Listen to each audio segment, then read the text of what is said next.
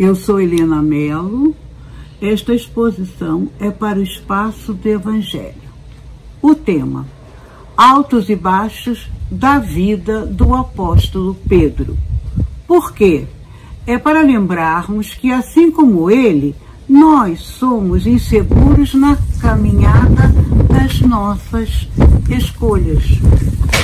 Sendo uma história, a história de Pedro, rica e marcante, como um dos discípulos mais próximos de Jesus e um dos mais influentes no início do cristianismo.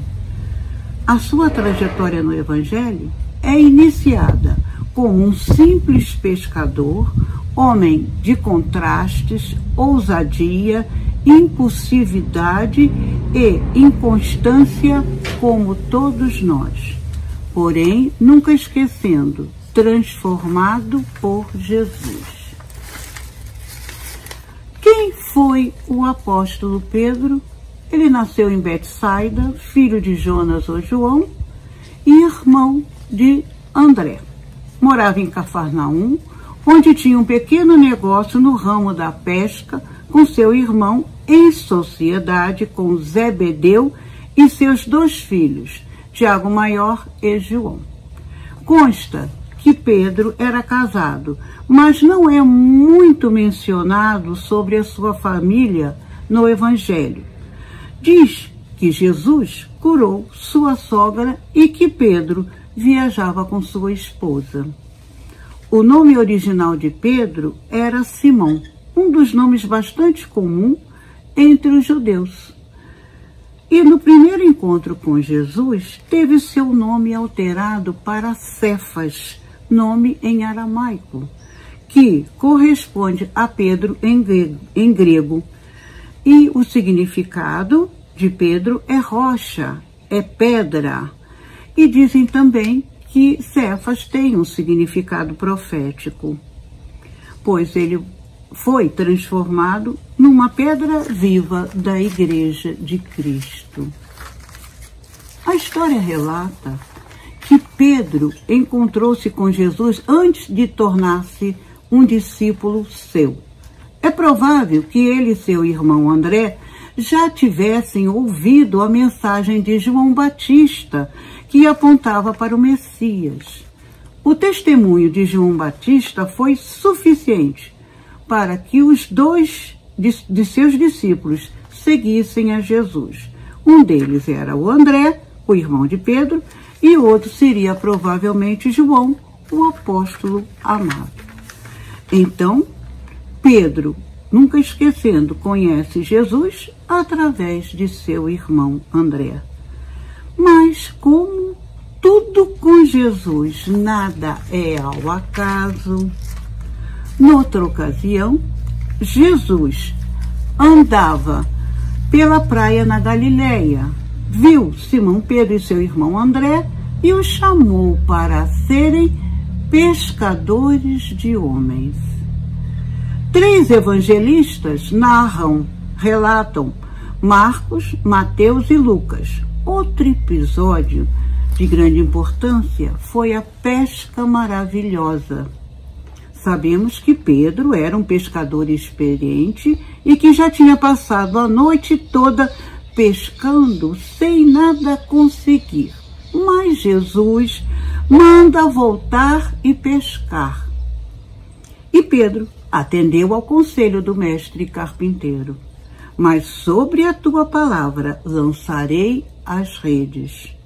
Mostrando nesse momento confiança em Jesus, pescaram tantos peixes que as redes começaram a se romper foi preciso um segundo barco, o de Tiago Maior e João, para ajudar a recolher os peixes.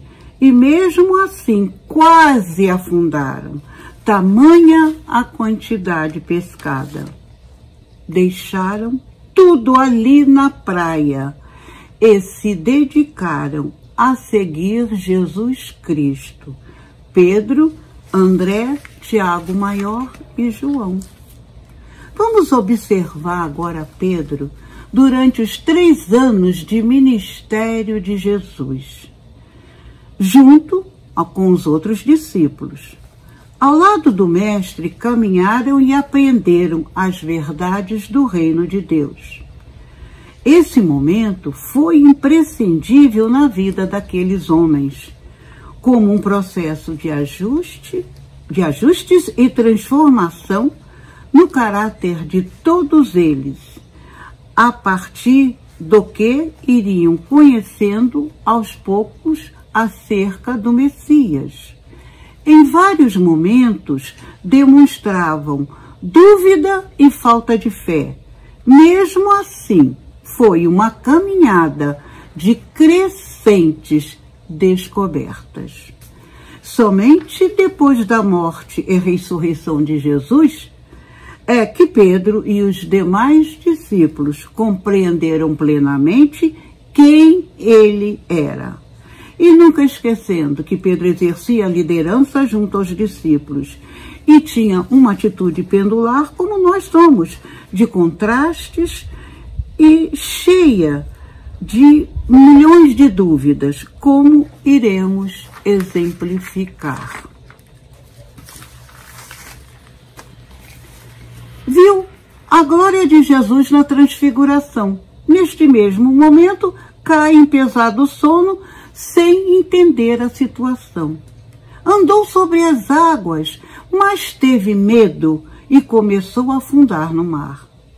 Promete: nunca te abandonarei. Nega: não reconheço esse homem. A personalidade marcante de Pedro tornou seu percurso cheio de altos e baixos. Ora agia com sobriedade e sensatez, ora vacilava, falhava. Cortou a orelha de Malco quando Jesus foi preso em Getsamane. Negou a Jesus por três vezes. Como qualquer um de nós, Pedro tinha defeitos e também qualidades, mas em tudo aperfeiçoado por Jesus. Mesmo com toda inconstância inicial, Pedro também deu mostra de ser alguém corajoso e ousado, como dizemos, um líder. Pedro, como os outros discípulos, deixou tudo para seguir Jesus. Um momento alto. O único, não podemos nunca esquecer, que andou sobre as águas e disse: Para quem iremos, se só tu tens as palavras de vida eterna? Em outro momento, chorou amargamente, reconhecendo seu pecado. Confessou amar a Jesus três vezes. A conversão de Pedro em Jerusalém, no palácio do sumo, do sumo sacerdote, Pedro negou conhecer Jesus Porém, depois de ver os olhos do Senhor e ouvir o galo cantar, Pedro correu e chorou abundantemente, demonstrando tristeza e arrependimento.